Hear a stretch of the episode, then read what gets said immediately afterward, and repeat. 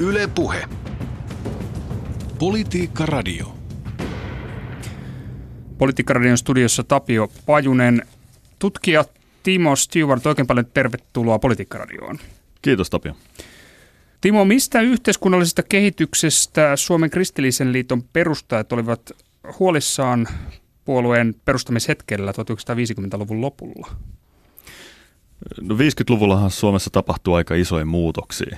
Elettiin tätä sodan jälkeistä aikaa, oli maalta muutto oli voimakas silloin 50-luvun loppu 60-luvulla sitten myöhemmin. Näillä sinne perustamiskokouksia kokoutuneilla miehillä niin oli huolena se, että yhteiskunnan kristilliset arvot on jollain lailla joutumassa hukkaan ja jotain pitäisi tehdä. Ja, ja tuntuu olevan iso huoli myös siitä, että politiikka on muuttunut jollain lailla epärehelliseksi tai, tai raadolliseksi. Ja, ja haluttiin tuoda sitten semmoinen kristillinen, niin nimenomaan kristillinen ote tähän. Eli tämmöinen vahva moraalinen huoli. Joo, se oli hyvin, hyvin korostetun moraalinen tämä, tämä lähtölaukaus tälle puolueelle.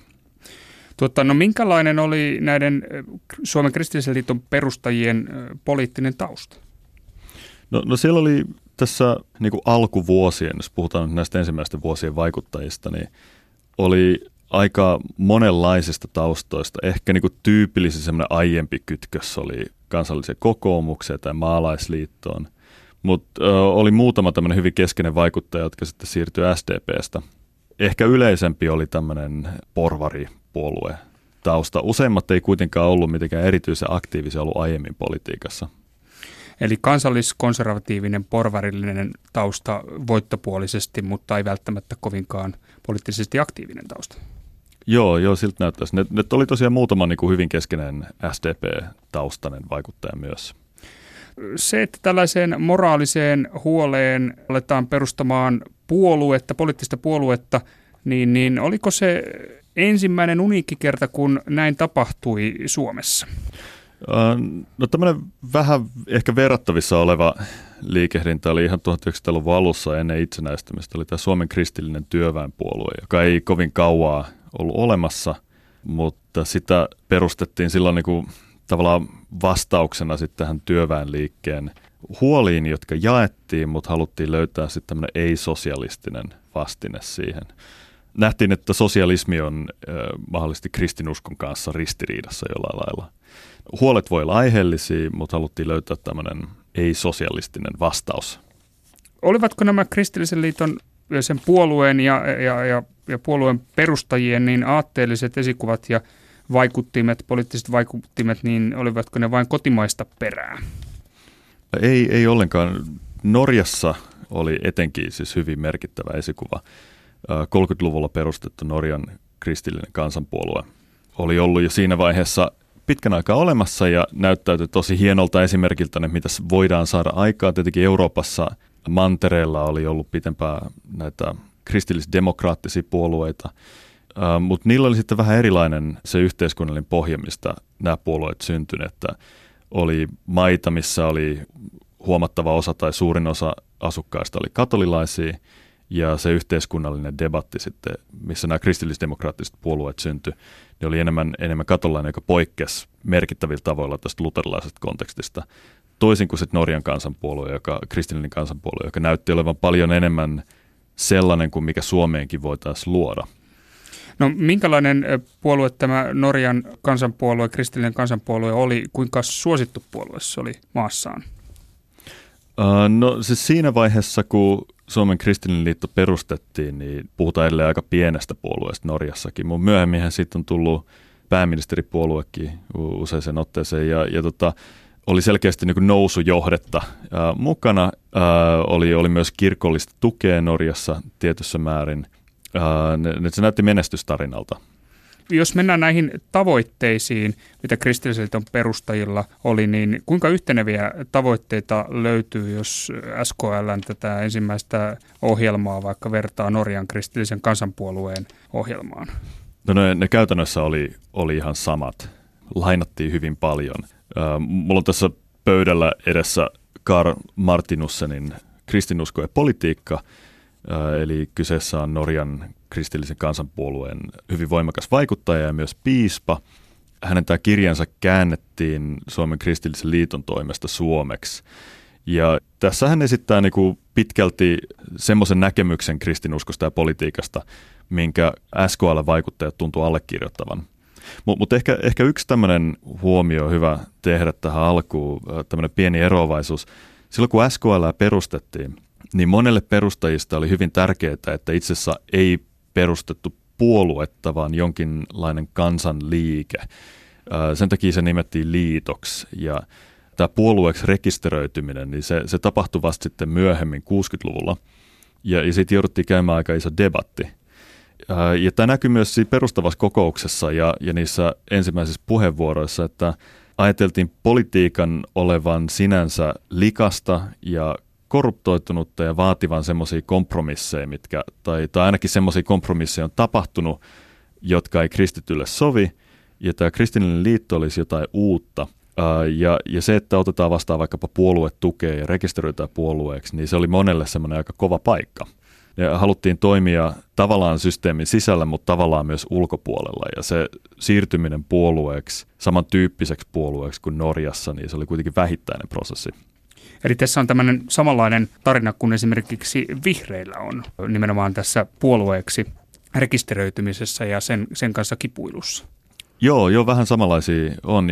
Tämä tietenkin sitten um, oli alkuaikoina oli mukana aika värikkäitäkin hahmoja, muun muassa eräs uh, puolueaktiivi puolueesta lähtiessään tämän puoluetuen hyväksymispäätöksen yhteydessä, niin, niin tota, kirjo, tai sanoi, että, että SKL on ryhtynyt porton palkoille ja hän ei enää tämmöisen ryhmään halua kuulua. Eli jossain määrin voidaan puhua jopa politiikan vastaisesta reaktiosta ja liikkeestä. Joo, siinä on... Tai ainakin puolueiden vastaisesta. Niin, tässä on ehkä niinku uusille politiikan toimijoille tai uusille kansanliikkeille tämmöinen tyypillinen, äh, ehkä myös siis, jos katsoo laajemmin, niin ehkä myös herätysliikkeelle tyypillinen tämmöinen alkuaikojen ikään kuin instituutioiden ulkopuolelta tuleva innostus, joka sitten myöhemmin sitten kanavoituu, institutionalisoituu ja muuttuu enemmän sen näköiseksi kuin mitä alun perin vastustettiin, mutta samalla tehokkaammaksi toimivammaksi. Ja, ja siinä sitten joudutaan käymään sitä, sitä rajankäyntiin, että mikä oli se alkuperäinen tarkoitus, mikä oli se ideaali ja mitkä ne pragmaattiset keinot, jolla siihen päästään. No minkälainen oli tämä ajatus, jossa kytkettiin nimenomaan politiikan tekeminen kristilliseen lähtökohtaan ja motivoitiin tämä päätyminen nimenomaan puolueeksi puolueiden joukkoon?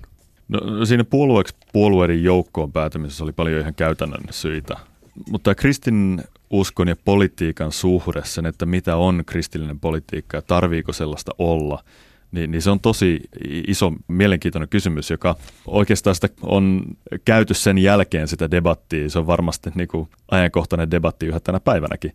Tässä on kahdenlaista lähestymistapaa ehkä tuohon kysymykseen, jos lähtee siitä, että tämmöinen kristillinen politiikka on mahdollista.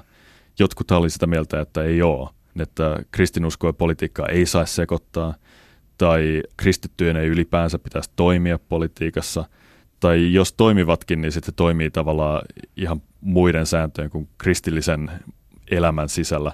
Mutta mut jos, jos etitään kristillisiä ohjeita politiikalle, on, on mahdollista katsoa tämmöisiä erityiskysymyksiä ja sitten ehkä semmoisia isoja linjoja Minkälainen eh, tie Suomen kristillisessä liitossa sitten tässä suhteessa valittiin, jos, jos sitä peilaa esimerkiksi sitten näihin kristillisdemokraattisiin puolueisiin, joita löytyy Manner-Euroopasta paljonkin?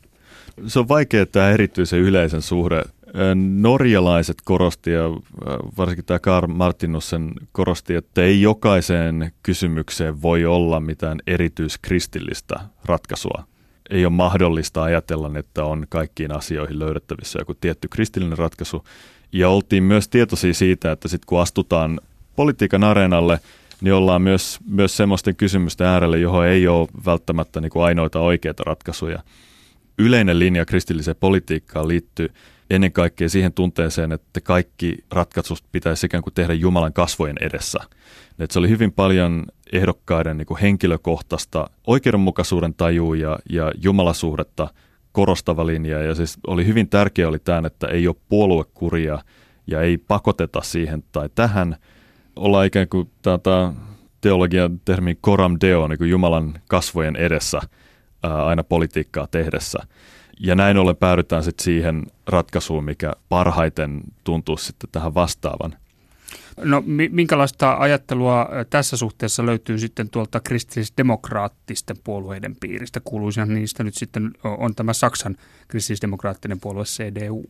No, no heillä on pohjalla sitten, sehän on nyt nykyisin ja, ja jo kauan ollut aika äh, niin kuin laajoja ryhmiä kokoava puolue, äh, jossa on kuitenkin pohjalla semmoinen enemmän niin kuin katolilainen näkemys siitä, että yhteiskunnallisesta oikeudenmukaisuudesta ja, ja vakaasta arvopohjasta, mutta se on pyrkinyt tietoisesti keskikenttään ja ottamaan mukaan protestantteja ja, ja niin kuin laajan yhteisön. Kristillisen liitolle kävi eri lailla, ehkä siksi, että se henkilöityy aika vahvasti ja ja, ja ne, ketkä sen löys, aika monessa tapauksessa kuuluu herätysliikkeisiin. Sekä siis Norjassa että myös Suomessa niin puhuttiin enemmän yleisten arvojen sijasta, puhuttiin esimerkiksi vaikkapa täällä Martin Ussenin teoksessa löytyy tämmöinen termi kuin henkilökohtainen kristitty. Eli saatetaan nähdä asia niin, että ei ole, on luterilaisia, jotka on nimikristittyjä ja sitten on, on luterilaisia, jotka on henkilökohtaisia kristittyjä, kello on henkilökohtainen uskovakaumus. Ja tämmöinen korostus on ollut SKL silloin alkuvuosikymmenen huomattavasti vahvempi kuin mitä se oli mantereella sitten näissä isoissa kristillisdemokraattisissa puolueissa. Ja niissä oli enemmän tämmöinen yleinen arvopainotus ja SKLn piirissä vaikutti paljon ihmisiä, keillä, keillä oli sitten tämmöinen niin kuin henkilökohtaisen oman uskonelämän korostus myös sitten siinä tavassa, millä he, he puhu politiikasta. Se, että kristillinen liitto löysi jäseniensä aika paljon näistä herätysliikkeistä, niiden piiristä.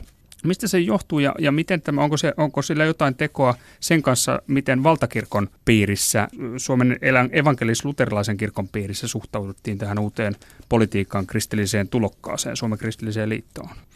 Joo, se oli jännitteinen suhde. Etenkin arkkipiispa Martti Simojoki oli suhtautunut niin negatiivisesti tämmöiseen kristillisenä puolueena itseään mainostavaan ryhmään. Ja oli paljon tämmöistä kritiikkiä, jossa, jossa ajateltiin, että hetkinen, että yrittääkö tässä nyt joku puolue ikään kuin omia kristillisyyden itselleen.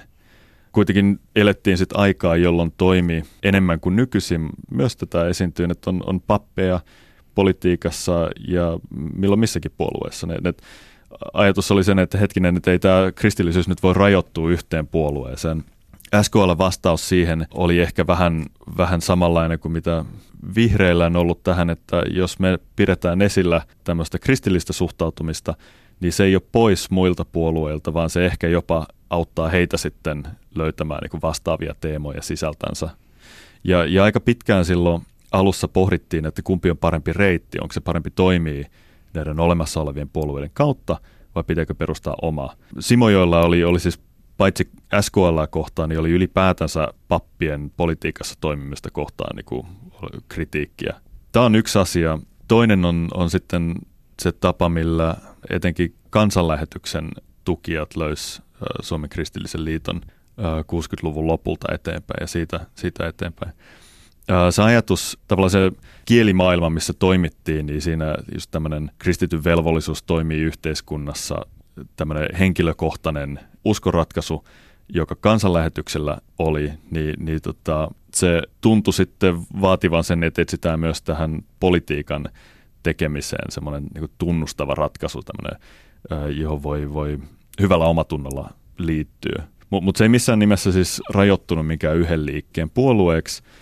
SKL oli äänestäjiä hyvin monenlaisista taustoista.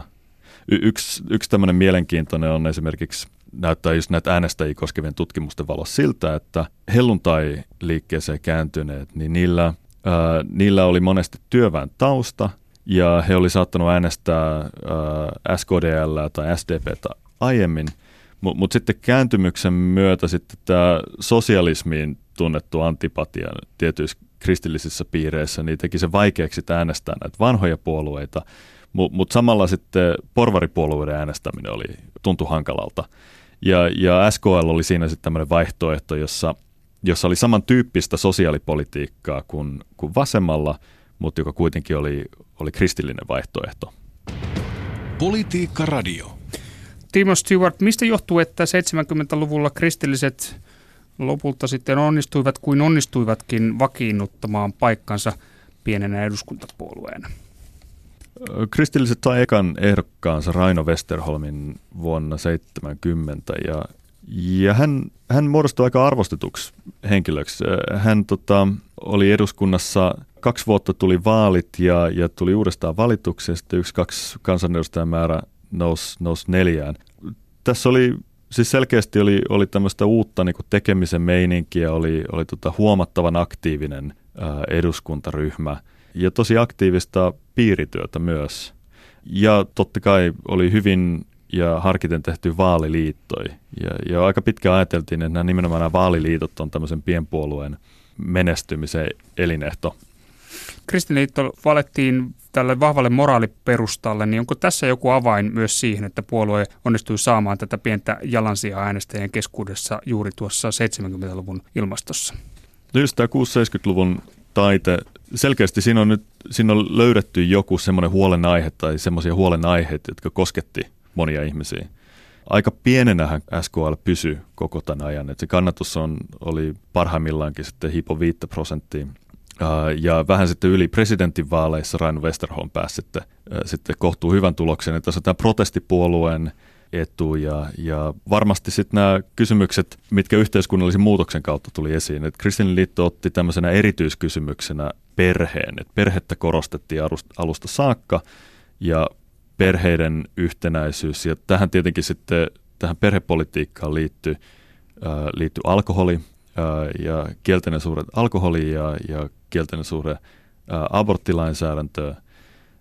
Ne, ne tämmöiset asiat, niin, niillä oli vastakaiku. Ne myös toi sitten myös lunta tupaan, että ne oli, oli tämmöisiä aiheita, mistä oli helppo leimata se tämmöiseksi ö, muutamien asioiden ei-puolueeksi vastustajien silmissä. Mm, nämä oli, olivat noita kuuhuttavia isoja teemoja. Alkoholi, perhepolitiikka, aborttilainsäädäntö. Joo, ne profiloitu aika sitten vahvastikin välillä.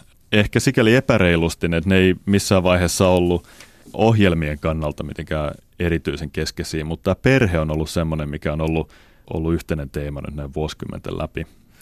Tuota, no, tämä Vennamon protestipuolue SMP, niin sen nousu 70-luvun alussa, niin se oli oikeastaan suurin politiikan tämmöinen muutosilmiö silloin. Tuota, voiko Suomen kristillistä liittoa pitää protestipuolueena? Uh, voi, ja monesti ihan siis tietoisestikin. Tässä on tässä kristinuskon ja politiikan yhdistämisessä sikäli kun se Suomessa ja Norjassa käsitettiin, niin, niin oli, oli kaksi puolta. Tavallaan siinä on tämmöinen konservatiivinen puoli sikäli, että, että ajateltiin, että ää, instituutiot ja, ja vallanpitäjät ää, hallitsee jossain määrin niin kuin Jumalan tahdosta, niin ne on hyviä asioita. Yrittää niin kuin säilyttää ja pitää niin kuin tämmöistä, niin kuin minä vallankumouksellisen puolueena mitään kristillisdemokraattista puoluetta on aika vaikea pitää. Uh, Mutta samalla sitten oli, oli tämmöinen voimakas, joissain tapauksissa ehkä niinku radikaalikin hätähuuto niinku vähävaraisten ja kärsivien puolesta. Ja, ja protesti siihen, että yhteiskunta on menettävässä arvopohjan. Tämä on ehkä se isoin protesti. Nähtiin asia niin, että demokratiassa ei voi ratkaista politiikkaa vaan teknisinä kysymyksinä. Maa on hukassa, jos siltä puuttuu semmoinen positiivinen arvopohja. Ja kristillisen liiton edustajat ja, ja jäsenet ja, ja varmasti sitten äänestäjät jossain määrin näki niin, että arvopohja on niin kuin murentumassa, liudentumassa ja, ja se pitää korjata sillä lailla, että laitetaan ihmisiä, kelle se arvopohja on, hoitamaan niitä asioita. Ei välttämättä niin, että heillä on tietyissä yksityisissä kysymyksissä radikaalisti eri ratkaisu siihen, mitä asiat pitäisi tehdä, vaan he kykenevät miettimään sitä tämän arvopohjan kautta ja sikäli tuo politiikkaan semmoista uutta sisältöä. Eli ikään kuin protestina, jonkinnäköisenä protestiliikkeenä tällaista entistä maallisempaan tai, tai materialistisempaan suuntaan kehittyvää yhteiskuntaa vastaan. Joo. Mielenkiintoinen yksityiskohta on se, että presidentin vaaleissa 79 kristilliset jakoivat miljoona painoksena vaalilehteä, jonka otsikko oli Perusarvot kunniaan. Mielipäivä nykypäivän perussuomalaisiin on aika ilmeinen tässä, tässä mielessä. Joo, näin, näin niin kuin jälkipäin katsoen, niin kyllä. Ne, ne perussuomalaisillahan nyt on ollut jotain vähän vastaavia painotuksia. Kyllä tässä voi nähdä jotain, jotain yhteistä. myös se, että mikä ehkä SKL nykyisellä KDllä on, on jäänyt vähän, vähempään asemaan kuin oli silloin aluksi. Aluksi korostettiin hirveän voimakkaasti, että se on kristillis-isänmaallinen puolue. Ja, ja tässäkin on tiettyjä sitten yhtäläisyyksiä perussuomalaisiin. Joo, ja tässä näitä perusarvoja tässä kyseisessä lehdessä niin ne edustivat rehellisyys, vastuuntunto ja raittius. Ne oli mainittu siellä erikseen. Tota, no, kristillinen puolue. Miten muissa puolueissa suhtauduttiin tällaiseen tulokkaaseen? Se on osittain ollut, ollut siis samanlaista, samanlaista reaktio kuin kirkon piiristä, että joillekin on näyttäytynyt vähän härskiltä, että joku ryhmä erityisesti esiintyy kristillisenä. Ja nyt kuitenkin, kun mietitään 60-70-luvun Suomea, niin, niin puhutaan maasta, missä, mikä oli ulospäin katsoen, nyt jos aikamatkalla käytäisiin, niin paljon kristillisempi jossain määrin kuin jos miettii sitä kielenkäyttöä, mitä ihmisellä oli, jos miettii sitä, ne, miten puolueet saattoi uskonnosta puhua, elettiin kuitenkin niin kuin enemmän tämmöisen yhtenäiskulttuurin aikaa. Ja ää, tässä oli sitten uusi tulokas, joka sanomalla perusarvot kunnia, niin sehän sitten tarkoittaa tavallaan, että muilla ää, muut ei ole tähän niin kuin kyenneet. Et siihen sisältyy tähän protestiin semmoinen tietynlainen kritiikki siihen olemassa olevien puolueiden moraalisuuteen ja, ja kristillisyyteen ja niiden kykyyn toteuttaa tätä. Ne, ne, ainakin näin, näin se on näyttänyt joillekin ja tästä on myös tullut sitten paljon palautetta. SKLn vanhojen kansanedustajien, 70-luvun kansanedustajien muistelmissa, niin he kyllä myös muistelee paljon niin kuin hyvää yhteistyötä. Et totta kai niin kuin politiikkaa tehdään sitten, käytännössä voidaan tehdä sopuisastikin, mutta mut totta kai niin kuin uusi kilpailija niin aina herättää vähän tunteita. Suomen kristilliseen liittoon on yhdistetty sellainen sana kuin kristillinen sionismi. Mitä tämä tarkoittaa ja mitä se tarkoittaa nimenomaan kristillisen liiton kohdalla? Kristillisen sionismilla tarkoitetaan uskoa siihen, että Israelin valtio, tämä vuonna 1948 perustettu Israelin valtio, jollain lailla löytyy raamatusta. Eli raamattu ehkä ennustaa sen syntymisen tai antaa jotain ohjeita siihen, että miten siihen pitäisi suhtautua. Tämä on tämmöinen näkemys, mikä Suomessa esiintyy oikeastaan joissain piireissä ja siis huomattavasti ennen Israelin valtion syntymistä niin kuin sionistisen liikkeeseen nähdä.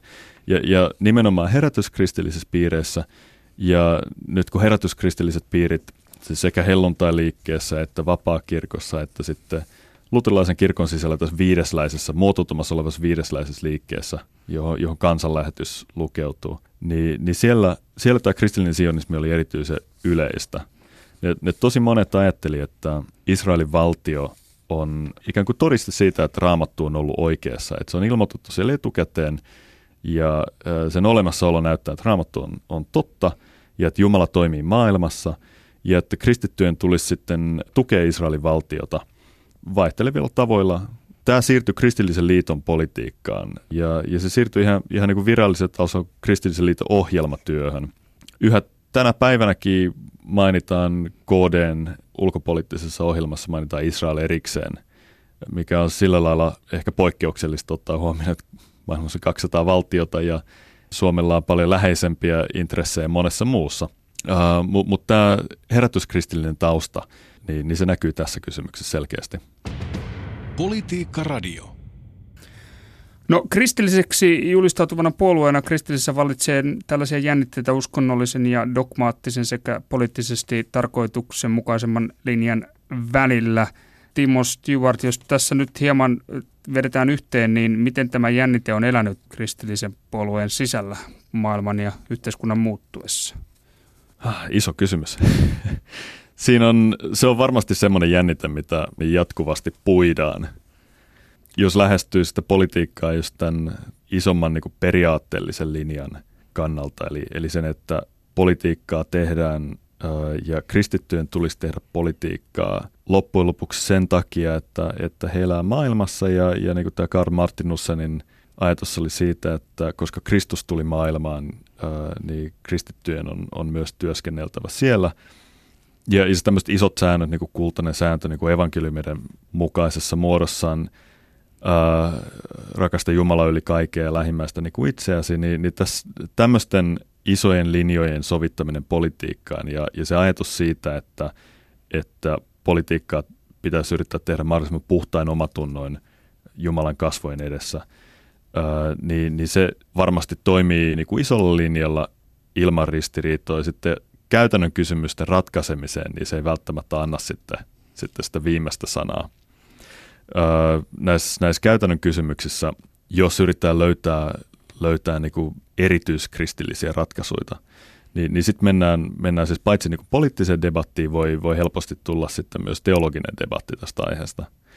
Ja ähm, tästä on, tästä on niin vuosien mittaan ollut, ollut merkkejä, on ollut, ollut tota, paljon ideologista linjanvetoa, niin kuin, äh, aika, aika räiskyviäkin ristiriitoja, ja, ja sen ihan niin kuin puolueen identiteetin ympärillä, niin kuin esimerkiksi tämä, tämä tota, keskustelu tästä nimenmuutoksesta 2000-luvulla kristillisdemokraateiksi.